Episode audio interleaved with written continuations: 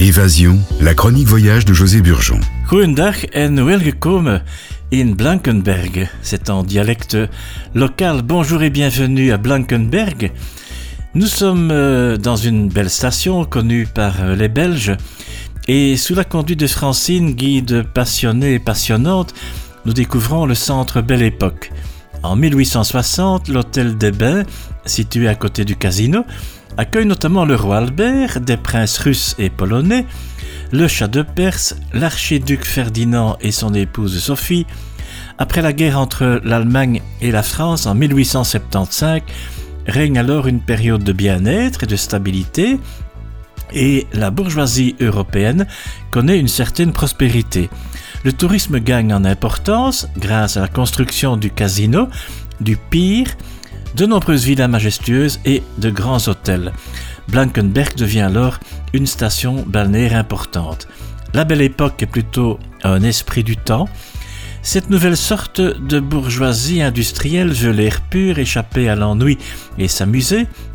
L'ingénieur bruxellois Maleco inaugure la première ligne de chemin de fer entre Bruges et Blankenberg en 1863. Pour vous situer, la guide me disait qu'un fossoyeur à l'époque gagnait 130 francs par an et un hôtel sur la digue coûtait 6000 francs pour trois mois de vacances. On parle de l'Art Nouveau, l'Art Nouveau qui présente des lignes courbes, des arabesques, c'est entre 1890 et 1914, et ensuite l'art décoratif à partir de l'exposition de 1925 à Paris.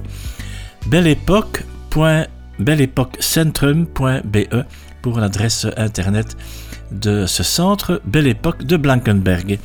Un endroit fabuleux que j'aime beaucoup, c'est la maison Mayut, la plus vieille maison de pêcheurs de la côte belge. Nous sommes à la fin du XVIIIe siècle.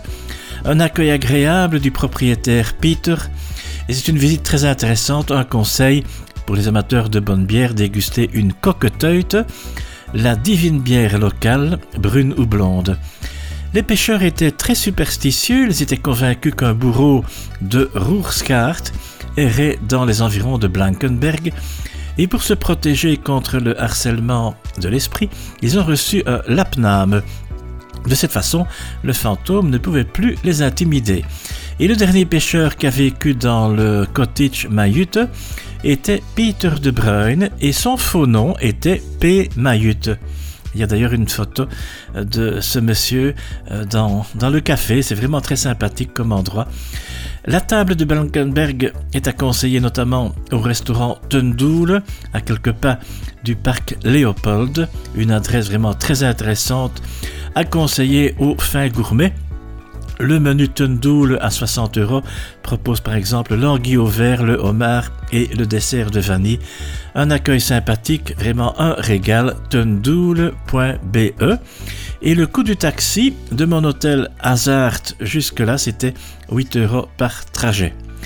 La brasserie José, située à la Visserstraat, à 10 minutes à pied de l'hôtel Hazard, présente un cadre agréable, une ambiance musicale de jazz et blues, à la carte, on trouve notamment les 6 huîtres, 20 euros, les croquettes de crevettes maison, 17,90 et les coquilles Saint-Jacques, 31 euros, et la Bruxzot au fût ravit les connaisseurs. Brasserie-josé.be L'hôtel Hazard est un excellent 4 étoiles, à 7-8 minutes à pied de la digue.